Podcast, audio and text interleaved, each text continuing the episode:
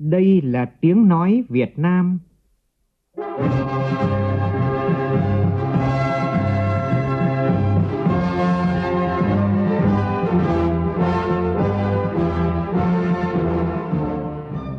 là tiếng nói Việt Nam phát thanh từ Hà Nội, thủ đô nước Cộng hòa xã hội chủ nghĩa Việt Nam.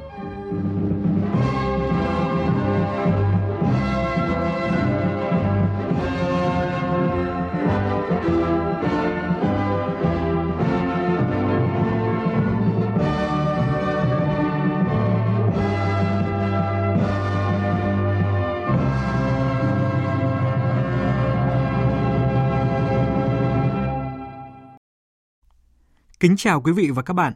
Mời quý vị nghe chương trình Thời sự sáng của Đài Tiếng Nói Việt Nam. Hôm nay là thứ Năm, ngày 26 tháng 11, tức ngày 12 tháng 10 năm Canh Tý. Chương trình có những nội dung chính sau đây.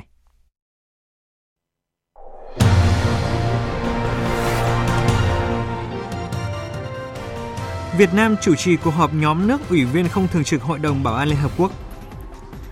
Tại Hà Nội, sáng nay khai mạc Hội nghị trực tuyến Bộ trưởng ASEAN về phòng chống tội phạm xuyên quốc gia lần thứ 14. 11 cơ sở giáo dục Đại học Việt Nam góp mặt trong bảng xếp hạng Đại học châu Á 2021 của tổ chức xếp hạng Quacquarelli Symonds. Trong phần tin thế giới, Chủ tịch Tập Cận Bình gửi điện chúc mừng ông Joe Biden đắc cử Tổng thống Mỹ, trong đó hy vọng hai nước sẽ tuân thủ tinh thần không xung đột, không đối đầu. Đêm qua theo giờ Việt Nam, cầu thủ huyền thoại Diego Maradona đã đột ngột qua đời ở tuổi 60.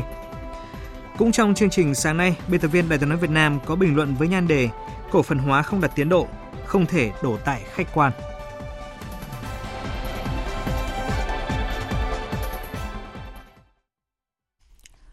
Bây giờ là nội dung chi tiết. Hôm qua, Việt Nam đã chủ trì cùng Na Uy và Nam Phi đồng tổ chức cuộc họp giữa 10 nước ủy viên không thường trực đương nhiệm, gọi tắt là E10, và 5 nước mới trúng cử ủy viên không thường trực, gọi tắt là I5, với chủ đề Nỗ lực chung vì Hội đồng Bảo an Liên Hợp Quốc hiệu quả, kinh nghiệm và bài học tốt cho các nước mới trúng cử ủy viên không thường trực dưới hình thức kết hợp giữa trực tuyến và trực tiếp từ Hà Nội. Cuộc họp có sự tham dự của hơn 100 đại biểu quốc tế và trong nước, gồm đại diện các nước E10 và I5 ở thủ đô, các phái đoàn tại New York và đại diện các đại sứ quán tại Hà Nội cùng các bộ ngành thuộc tổ công tác liên ngành về Hội đồng Bảo an. Sự kiện này có ý nghĩa quan trọng và thiết thực vì đây là cuộc họp quốc tế đầu tiên do Việt Nam đăng cai tổ chức trong khuôn khổ Hội đồng Bảo an Liên Hợp Quốc kể từ nhiệm kỳ đầu tiên 2008-2009 đến nay, thể hiện sự tăng cường đóng góp của Việt Nam và thúc đẩy phối hợp giữa các nước E10 nhằm nâng cao hiệu quả hoạt động của Hội đồng Bảo an trong duy trì hòa bình an ninh quốc tế. Trong phát biểu đề dẫn tại Hà Nội, Phó Thủ tướng, Bộ trưởng Ngoại giao Phạm Bình Minh khẳng định các nước E10, I5 ngày càng đóng vai trò quan trọng hơn tại Hội đồng Bảo an trong việc đưa ra những đề xuất, sáng kiến và văn kiện để thúc đẩy các vấn đề trong chương trình nghị sự của Hội đồng Bảo an. Trên cơ sở đó, Phó Thủ tướng mong muốn E10 sẽ hợp tác chặt chẽ hơn nữa để đóng góp vào hoạt động của Hội đồng Bảo an, cải thiện tính hiệu quả và minh bạch của cơ quan này. Nhân dịp này, Phó Thủ tướng cũng nhấn mạnh những cam kết và ưu tiên của Việt Nam tại Hội đồng Bảo an trong nhiệm kỳ của mình như thúc đẩy chủ nghĩa đa phương và giải pháp đa phương để giải quyết xung đột, tăng cường cam kết quốc tế và tôn trọng hiến chương Liên Hợp Quốc và luật pháp quốc tế, thúc đẩy hợp tác giữa Liên Hợp Quốc với các tổ chức khu vực, tiểu khu vực, phòng ngừa xung đột, bảo vệ thường dân, đặc biệt là các nhóm dễ bị tổn thương và cơ sở hạ tầng thiết yếu trong xung đột vũ trang, tái thiết hậu xung đột, trong đó có khắc phục hậu quả bom mìn. Trong hai ngày hôm qua và hôm nay, các nước ủy viên không thường trực Hội đồng Bảo an sẽ tham gia các phiên thảo luận về các xu hướng và thách thức tại Hội đồng Bảo an hiện nay, hợp tác giữa các nước E10, phương pháp làm việc của Hội đồng Bảo an, chia sẻ các kinh nghiệm và bài học tốt, hướng tới hợp tác chặt chẽ hơn nữa các nước E10 trong tương lai. Sáng nay tại Hà Nội diễn ra lễ khai mạc Hội nghị Bộ trưởng ASEAN về phòng chống tội phạm xuyên quốc gia lần thứ 14 do Việt Nam đăng cai. Hội nghị này được đánh giá là một trong những cơ chế hợp tác nòng cốt và bao trùm nhất về phòng chống tội phạm xuyên quốc gia thuộc trụ cột chính trị an ninh của cộng đồng ASEAN. Tin của phóng viên Việt Cường. Với chủ đề ASEAN gắn kết và chủ động thích ứng phòng chống tội phạm xuyên quốc gia, hội nghị sẽ có sự tham dự của các nước ASEAN, Ban thư ký ASEAN và 9 đại sứ quán các nước ASEAN tại Hà Nội. Tại hội nghị, lãnh đạo các cơ quan thực thi pháp luật của ASEAN sẽ tiến hành thảo luận thống nhất các biện pháp, cơ chế nhằm thúc đẩy hợp tác phòng chống tội phạm xuyên quốc gia đi vào chiều sâu và thực chất hơn, gồm việc xem xét, đánh giá kết quả thực hiện kế hoạch ASEAN trong phòng chống tội phạm xuyên quốc gia từ sau hội nghị tại Thái Lan vào tháng 11 năm 2019 đến nay, trao đổi về công tác phối hợp đấu tranh phòng chống tội phạm xuyên quốc gia trong ASEAN, xem xét cho ý kiến các sáng kiến của Việt Nam đề xuất trong cơ chế hợp tác ASEAN và thông qua tuyên bố chung tại hội nghị lần này. Thứ trưởng Bộ Công an Lê Tấn Tới cho biết. Tại hội nghị AMMTC 14, các bộ trưởng về phòng chống tội phạm xuyên quốc gia trong ASEAN là sẽ tập trung thảo luận, đề ra các chính sách kết hợp hành động giải quyết thách thức về an ninh truyền thống và an ninh phi truyền thống của khu vực, là trong cái bối cảnh là tình hình Covid đang diễn biến là rất là phức tạp. Thì thông qua hội nghị thì 10 nước ASEAN sẽ thảo luận thống nhất các biện pháp, cơ chế nhằm thúc đẩy hợp tác phòng chống tội phạm xuyên quốc gia vào chiều sâu, là đẩy mạnh hợp tác theo 3 cái kết nối, là kết nối về thể chế, kết nối về con người, kết nối về thông tin. Phóng viên Xuân Lan đưa tin, tối qua tại Nhà hát lớn Hà Nội, 124 doanh nghiệp với 283 sản phẩm được công nhận đạt thương hiệu quốc gia Việt Nam năm nay. Đáng chú ý, nếu như đầu những năm 2000, thương hiệu của các doanh nghiệp Việt Nam chưa xuất hiện trong bảng xếp hạng của các tổ chức quốc tế, thì đến năm 2019, theo bảng xếp hạng của Forbes Việt Nam, tổng giá trị của 50 thương hiệu hàng đầu đạt gần 10 tỷ đô la, trong đó có sự đóng góp của các thương hiệu quốc gia. So với năm 2018, năm nay, cả nước đã có thêm 27 doanh nghiệp có sản phẩm đạt thương hiệu quốc gia Việt Nam. Đây là minh chứng cho sức hút và tầm ảnh hưởng của chương trình đối với doanh nghiệp trong việc xúc tiến xuất nhập khẩu sản phẩm hàng hóa và dịch vụ, cũng như phát triển thị trường nội địa. Ông Nguyễn Anh Hùng, Chủ tịch Hội đồng Thành viên Công ty Yến Xào Khánh Hòa cho biết. Trong thời gian tới, công ty cũng thực hiện các cái giải pháp phù hợp với tình hình mới. Thứ nhất là tập trung hỗ trợ cho các nhà phân phối ở các nước để mà đẩy mạnh về phát triển thị trường. Thứ hai là tăng cường xúc tiến thương mại ở các nước tiềm năng, đặc biệt là các cái nước chốt G20. Thứ ba là với sự hỗ trợ của các bộ ngành trung ương, công ty đang tập trung để thực hiện cái hồ sơ pháp lý xuất khẩu chính ngạch sang thị trường Trung Quốc. Nhóm giải pháp mà công ty tập trung thực hiện với một kỳ vọng là sẽ đạt một cái tăng trưởng đột phá trong chiến lược xuất khẩu của công ty trong thời gian tới gắn với thương hiệu quốc gia. Xin chuyển sang các tin đáng chú ý khác. Thủ tướng Chính phủ vừa quyết định hỗ trợ kinh phí cho các địa phương khắc phục hậu quả bão số 5, số 6, số 7, số 8, số 9 và mưa lũ tháng 10 vừa qua tại miền Trung và Tây Nguyên. Theo đó, 670 tỷ đồng từ nguồn dự phòng ngân sách trung ương năm 2020 cho 9 địa phương gồm Nghệ An, Hà Tĩnh, Quảng Bình, Quảng Trị, Thừa Thiên Huế, Quảng Nam, Quảng Ngãi, Bình Định và Kon Tum để khắc phục hậu quả do bão và mưa lũ gây ra theo thứ tự ưu tiên như sau. Thực hiện công tác tìm kiếm cứu nạn, hỗ trợ dân sinh, hỗ trợ gia đình có người bị chết, mất tích, nhà ở bị hư hỏng, di dân khẩn cấp, hỗ trợ sản xuất nông nghiệp bị thiệt hại. Khắc phục cấp bách cơ sở hạ tầng thiết yếu bị hư hỏng nặng do bão lũ, ngập lụt, sạt lở đất, y tế, trường học, công trình cung cấp nước sạch, thủy lợi, đê điều. Trường hợp cần hỗ trợ bổ sung gạo cứu đói cho người dân vùng bị ảnh hưởng của thiên tai, Thủ tướng yêu cầu các địa phương gửi đề xuất nhu cầu để Bộ Lao động Thương binh và Xã hội chủ trì, phối hợp với Bộ Tài chính và các bộ cơ quan liên quan, tổng hợp trình Thủ tướng Chính phủ theo quy định.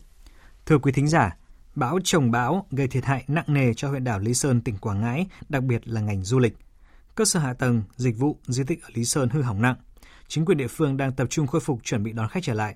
Phản ánh của phóng viên Vinh Thông tại miền Trung. Đảo bé xã Ân Bình, huyện đảo Lý Sơn, tỉnh Quảng Ngãi thu hút du khách bởi vẻ đẹp hoang sơ kỳ vĩ. Dân đảo bé đã biết làm du lịch với nhiều dịch vụ, mô hình homestay, bungalow hấp dẫn đối với du khách. Thế nhưng tất cả trở nên điêu đứng sau mấy cơn bão vừa qua. Gần một tháng sau cơn bão số 9, đảo bé vẫn còn ngổn ngang. Bà Nguyễn Thị Thanh Thúy, chủ homestay Biển Ngọc lo lắng. Bà con vẫn vấu để mà lượm hôm xả tay kiếm sống qua ngày, nhưng mà bữa nó đã lượm như thế này thì rất là khó khăn về cái kinh tế của bà con. Tại đảo lớn, sức tàn phá của bão và sóng biển phá hủy nhiều điểm tham quan danh thắng, di tích, khu dịch vụ. Hàng quán tốc mái, móng tường nhà bị sóng biển đánh sập. Ông Đặng Tấn Thành, Phó Chủ tịch Ủy ban nhân dân huyện Lý Sơn, tỉnh Quảng Ngãi cho biết, bão đã gây thiệt hại nặng nề đối với huyện đảo Lý Sơn, đặc biệt là ngành du lịch. Nhiều điểm du lịch, di tích bị sóng lớn nước mặn xâm thực làm hư hỏng, xuống cấp nghiêm trọng. Ngay sau bão, chính quyền địa phương đã chủ động giúp dân khắc phục hậu quả, lập lại nhà cửa, ổn định cuộc sống. Những cái gì mà chúng tôi khắc phục thì chúng tôi cũng đã tập trung. Còn những cái gì phải chờ thời gian thì chắc là chúng ta cũng phải chờ thời gian. Thì chúng tôi cũng đã rất là cố gắng để làm sao khách du lịch ngay từ đầu năm đến với Lý Sơn trong cái bối cảnh khó khăn của Lý Sơn thì cũng chia sẻ được và tiếp tục đến với Lý Sơn để thấy được cái vẻ đẹp hoang sơ và cái cảnh quan đẹp của Lý Sơn. Thưa quý vị, sáng nay Ban liên lạc truyền thống Tây Tiến sẽ bàn giao công trình bia lưu niệm Tây Tiến ở Sài Khao cho Ủy ban nhân dân xã Mường Lý, huyện Mường Lát, tỉnh Thanh Hóa. Phóng viên Nguyên Nhung đưa tin. Công trình bia lưu niệm Tây Tiến do con em các cựu chiến binh Tây Tiến và những tấm lòng hảo tâm đóng góp xây dựng nhằm tri ân đồng bào và chiến sĩ trong những năm tháng đầu của cuộc kháng chiến chống thực dân Pháp, góp phần giáo dục truyền thống cho thế hệ mai sau. Bia đá cao hơn 2 mét, nặng hơn 5 tấn, khắc hình ảnh 3 chiến sĩ Tây Tiến khoác súng. Trong đó có một chiến sĩ mặc trang phục đồng bào dân tộc thiểu số, thể hiện tinh thần đoàn kết các dân tộc trong chiến đấu giành độc lập tự do cho Tổ quốc. Trên đó khắc dòng chữ tinh thần Tây Tiến đời đời bất diệt, cùng với hai câu thơ trong bài Tây Tiến của nhà thơ Quang Dũng: Sài Khao sương lấp đoàn quân mỏi, mường lát hoa về trong đêm hơi. Bà Bùi Phương Thảo, trưởng ban liên lạc truyền thống Tây Tiến cho biết, quy mô bia lưu niệm còn rất khiêm tốn nhưng đã đáp ứng được cái nguyện vọng của các cựu chiến binh Tây Tiến, bày tỏ lòng biết ơn sự hy sinh của đội Tây Tiến trong thời kỳ đầu kháng chiến chống Pháp và tri ân đồng bào địa phương đã giúp đỡ, gắn bó với bộ đội Tây Tiến trong giai đoạn khó khăn ấy. Chuyển sang các tin trong lĩnh vực giáo dục. Tổ chức giáo dục Quacquarelli Symonds, gọi tắt là QS, vừa công bố kết quả xếp hạng các cơ sở giáo dục đại học tốt nhất châu Á năm 2021. Việt Nam có 11 cơ sở giáo dục đại học được xếp hạng, tăng thêm 3 trường so với năm ngoái. Trong số các trường này, Đại học Quốc gia Thành phố Hồ Chí Minh xếp thứ nhất trong các trường Việt Nam với vị trí thứ 158. Đứng ở vị trí thứ hai của Việt Nam là Đại học Quốc gia Hà Nội với thứ hạng 160 và kế tiếp đó là trường Đại học Tôn Đức Thắng với thứ hạng là 163. Tiếp theo là một thông tin rất đáng chú ý liên quan đến bộ sách Cánh Diều. Nhà xuất bản Đại học Sư phạm Thành phố Hồ Chí Minh đã công bố tài liệu điều chỉnh sách giáo khoa tiếng Việt 1 thuộc bộ sách Cánh Diều để xin ý kiến nhân dân đến hết ngày 20 tháng 11 trước khi Bộ Giáo dục và Đào tạo thẩm định lần cuối. Một số giáo viên và chuyên gia giáo dục cho rằng tài liệu vẫn mắc nhiều lỗi không đáng có, thậm chí càng sửa càng sai. Ghi nhận của phóng viên Minh Hường. Khi nhà xuất bản Đại học Sư phạm Thành phố Hồ Chí Minh đăng tải tài liệu chỉnh sửa sách giáo khoa tiếng Việt lớp 1 trên trang web của bộ sách Cánh Diều, cô Nguyễn Thị Thu Thủy, tổ trưởng chuyên môn trường tiểu học Xuân Hồng, huyện Xuân Trường, tỉnh Nam Định đã tìm hiểu để chuẩn bị giảng dạy khi tài liệu được ban hành chính thức. Tuy nhiên, theo cô Thủy, không ít ngữ liệu thay thế cũng chưa thật hợp lý. Về ngữ liệu trong những cái bài tập đọc mà đã thay đổi thì không phạm phải những từ ngữ mà nó khó hiểu đối với học sinh hoặc là một số những từ ngữ mà mình ít dùng. Có một số ý này tôi thấy là ví dụ như là ở cái nội dung bài tập đọc Chăm Bà, tập đọc Vần Âm Vần Áp đấy. Tôi thấy là có một cái từ trong cái câu là thắm đưa sữa cho bà. Theo ý kiến của cá nhân tôi là có thể thay cái từ đưa bằng từ pha. Bởi vì khi bé đưa cho bà thì nghe cái từ đưa đấy nó về mặt lễ phép. Đối với người lớn tuổi thì có thể là mình dùng cái từ pha sữa cho bà thì sẽ hợp lý hơn. Một số giáo viên cũng nhận định tài liệu vẫn mắc những lỗi sai mới về tính logic, ngôn ngữ, đơn cử như câu nó là cả nhá cỏ, nhá dưa lơ mơ ngủ trong bài tập đọc Thỏ thua rùa trang 61 được thay bằng nó là cả chỗ nọ chỗ kia lơ mơ ngủ. Với câu này xét về tính logic thì thỏ la cả rong chơi chỗ nọ chỗ kia thì khó có thể lơ mơ ngủ được. Một giáo viên tiểu học ở tỉnh Quảng Bình thì cho rằng tài liệu vẫn còn khá nhiều từ ngữ không phù hợp với lứa tuổi học sinh. Tôi thấy thì những cái từ ngữ mà đã được có ý kiến thì đã được thay thế và chỉnh sửa. Tuy nhiên là những từ ngữ mà được thay thế và chỉnh sửa thì nó vẫn còn rất là nhiều vấn đề và nó chưa rõ nghĩa. Kèm theo đó là các hình ảnh giải thích thì cũng chưa rõ ràng, khiến cho giáo viên chúng tôi rất là khó khăn khi mà giải thích cho học sinh hiểu. Nhận định về tài liệu điều chỉnh sách giáo khoa tiếng Việt 1 của bộ sách Cánh Diều, Phó giáo sư Nguyễn Hữu Đạt, Viện trưởng Viện Ngôn ngữ và Văn hóa Phương Đông lại cho rằng tài liệu này không đạt yêu cầu bởi tiếp tục mắc những sai lầm về mặt chuyên môn. Tôi cho rằng cái tài liệu chỉnh sửa này nó chất lượng quá kém và không thể đạt được cái yêu cầu. Hay nói một cái khác, không thể dùng nó để thay thế cái tài liệu cũ hoặc là bổ sung các thứ. Bởi vì sao? Bởi vì chính cái tài liệu này lại mắc những cái sai lầm rất nghiêm trọng mà không thể nào có thể thông cảm được về mặt chuyên môn. Cái sai lầm này nó ở rất nhiều phương diện, về tư duy, về ngôn ngữ, về cái quan điểm biên soạn, rồi về những cái tính logic, tính hệ thống. Có thể nói là toàn diện các vấn đề, các yêu cầu đối với một cái bộ sách tiếng Việt thì nó không đạt được. Một số ý kiến cũng cho rằng với sách giáo khoa mà học sinh phải mang thêm tài liệu chỉnh sửa gồm 12 trang, gây thêm khó khăn cho học sinh, trong khi vẫn mắc nhiều lỗi sai như vậy thì nên có phương án khác phù hợp hơn.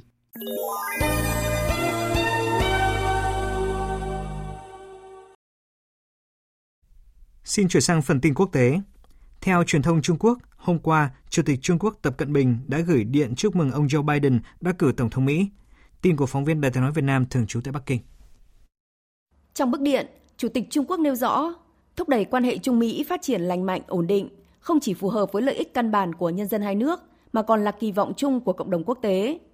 Ông Tập Cận Bình hy vọng hai nước sẽ tuân thủ tinh thần không xung đột, không đối đầu, tôn trọng lẫn nhau, hợp tác cùng thắng, tập trung vào hợp tác, kiểm soát bất đồng, thúc đẩy mối quan hệ Trung Mỹ phát triển lành mạnh, ổn định và tiến về phía trước, chung tay cùng các quốc gia và cộng đồng quốc tế đẩy mạnh sự nghiệp cao cả vì hòa bình và phát triển thế giới. Cùng ngày, Phó Chủ tịch Trung Quốc Vương Kỳ Sơn cũng đã gửi điện chúc mừng bà Kamala Harris được bầu làm Phó Tổng thống Mỹ. Sau khi ông Biden được báo chí Mỹ tuyên bố thắng cử, truyền thông và học giả Trung Quốc đã bày tỏ hy vọng về việc cải thiện mối quan hệ Trung Mỹ theo hướng tốt đẹp hơn và có quy tắc hơn, trong bối cảnh mâu thuẫn giữa hai nước đang ngày càng gia tăng. Trong khi đó, Tổng thống Mexico Andrés Manuel López Obrador hôm qua một lần nữa từ chối chúc mừng chiến thắng của ứng cử viên Đảng Dân Chủ Joe Biden trong cuộc bầu cử Tổng thống Mỹ vừa qua. Trong một tuyên bố trước báo giới, Tổng thống Mexico nhấn mạnh ông không phản đối bất cứ ứng cử viên hay đảng phái chính trị nào ở Mỹ, song ông sẽ không vội chúc mừng cho đến khi mọi việc đã hoàn tất. Thủ tướng Anh Boris Johnson hôm qua cho biết Anh sẽ không đề nghị kéo dài thời gian chuyển tiếp nhằm đàm phán về thỏa thuận thương mại hậu Brexit với Liên minh châu Âu, dù rằng quan điểm của hai bên vẫn còn nhiều khác biệt. Phát biểu tại một phiên họp Nghị viện Anh, ông Boris Johnson nhấn mạnh. Chúng tôi không có ý định kéo dài giai đoạn chuyển tiếp, dù chúng tôi rất muốn có được những thỏa thuận thực tế nhằm hỗ trợ các doanh nghiệp ở Bắc Ireland. Trong thời gian qua, chúng tôi đã khởi động các dịch vụ hỗ trợ 200 doanh nghiệp, trong đó có doanh nghiệp nông sản và các doanh nghiệp khác. Trong diễn biến liên quan, Chủ tịch Ủy ban châu Âu Ursula von der Leyen vừa cảnh báo bất kỳ thỏa thuận thương mại hậu Brexit nào với Anh không được phép gây phương hại tới thị trường chung châu Âu. Phát biểu tại Nghị viện châu Âu, vị quan chức này cho biết EU sẽ nỗ lực hết sức để đạt được thỏa thuận thương mại với Anh, song cảnh báo rằng London sẽ phải đồng ý với những quy định thương mại công bằng. Nếu hai bên không đạt được thỏa thuận và được phê chuẩn trước ngày 31 tháng 12 tới, hoạt động thương mại giữa Liên minh châu Âu và Anh sẽ gặp rào cản thuế quan và hoạt động kinh doanh ở cả hai bên, nhất là phía Anh, sẽ chịu thiệt hại lớn như nhận định của các chuyên gia kinh tế.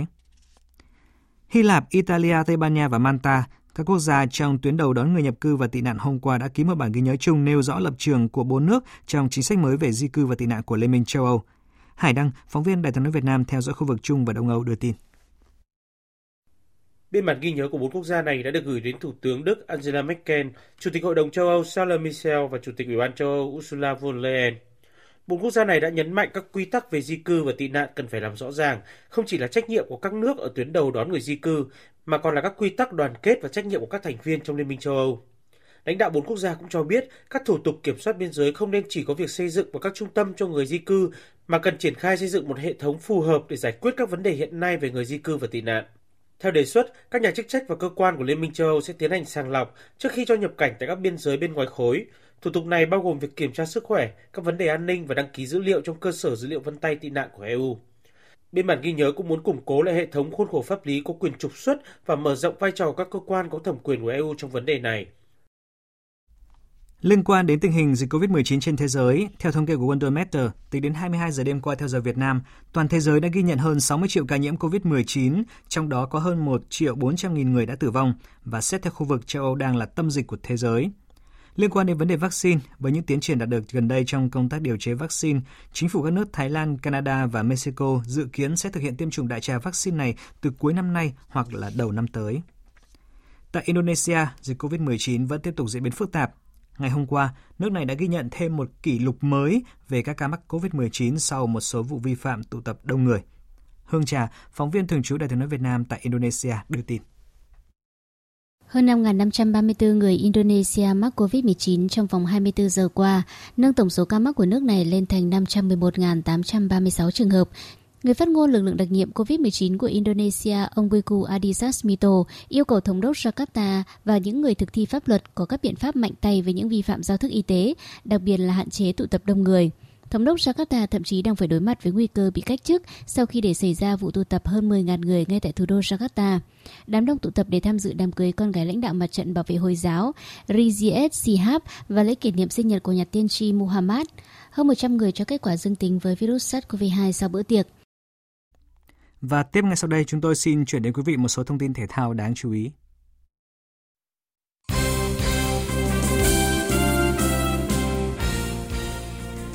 Huyền thoại bóng đá Diego Maradona, người được coi là một trong những cầu thủ vĩ đại nhất thế giới, đã qua đời ở tuổi 60 sau một cơn đau tim vào đêm qua theo giờ Việt Nam. Ông Maradona gần đây đã phải đối mặt với các vấn đề về sức khỏe do chứng nghiện rượu. Cách đây 2 tuần, ông đã phải trải qua một cuộc phẫu thuật khẩn cấp vì tụ máu dưới màng cứng ở não. Sau khi hai team Maradona qua đời, rất nhiều người hâm mộ đã bày tỏ lòng tiếc thương đến tài năng bóng đá xuất chúng hàng trăm năm mới có một người của Argentina. Tổng thống của nước này, ông Alberto Fernández đã tuyên bố quốc tang 3 ngày. Diego Maradona được coi là một trong những cầu thủ xuất sắc nhất lịch sử bóng đá. Maradona có tổng cộng 90 lần ra sân cho đội tuyển quốc gia Argentina và đóng góp 34 bàn thắng. Ông đã trở thành huyền thoại sau khi đưa đội tuyển nâng cao chiếc cúp vô địch World Cup năm 1986. Chuyển sang các tin thể thao đáng chú ý khác. Ban Thường vụ Liên đoàn bóng đá châu Á vừa có cuộc họp trực tuyến nhằm thảo luận và thông qua các quyết định quan trọng liên quan đến hoạt động năm tới. Thường vụ của Liên đoàn bóng đá châu Á đã thống nhất quan điểm cần có thêm các giải pháp đặc biệt để đảm bảo 4 vòng đấu còn lại của vòng loại thứ 2 World Cup 2022 khu vực châu Á kết thúc trước ngày 15 tháng 6 năm 2021, qua đó tạo điều kiện thuận lợi để chuẩn bị cho giai đoạn vòng loại cuối cùng tranh suất dự World Cup 2022, dự kiến khởi tranh đầu tháng 2 năm 2021. Bóng đá quốc tế dạng sáng nay, lượt trận thứ tư vòng UEFA bảng Champions League ở các bảng A, B, C và D khép lại với nhiều kết quả thú vị. Pha ghi bàn đẹp mắt của Phil Foden đã giúp cho Manchester City có chiến thắng tối thiểu trên sân của Olympiacos để sớm đoạt vé đi tiếp. Bất ngờ lớn nhất là việc Liverpool từng thắng Atalanta trên đất của Ý 5-0 nhưng lại để chính đối thủ đánh lại giành chiến thắng 2-0 ngay trên sân của Anfield, và cặp đấu đáng chú ý nhất kết thúc với chiến thắng 2-0 dành cho Real Madrid trên sân của Inter Milan.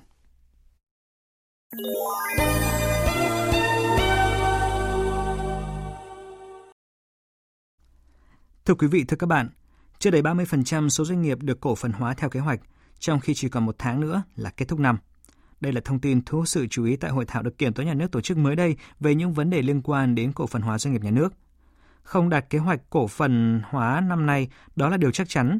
Đằng sau sự không đạt này nói lên điều gì về quá trình cổ phần hóa doanh nghiệp nhà nước hiện nay? Biên tập viên Ngọc Diệu có bài bình luận về nội dung này.